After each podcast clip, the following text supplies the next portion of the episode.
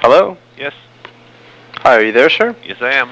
Hi, sorry to bother you at this hour. Uh, my name is Doug. I'm at the front desk right now. Uh huh.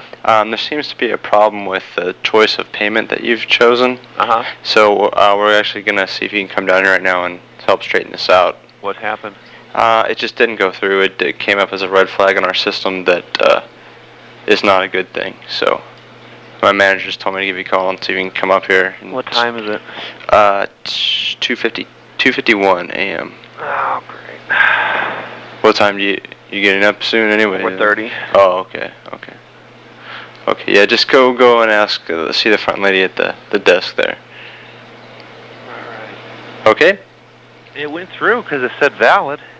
Yeah, well, it was valid, but it actually uh, came up under somebody else's name. It came up fraudulent, basically. So, How does it come up fraudulent? It's my card. It's got my photo on it.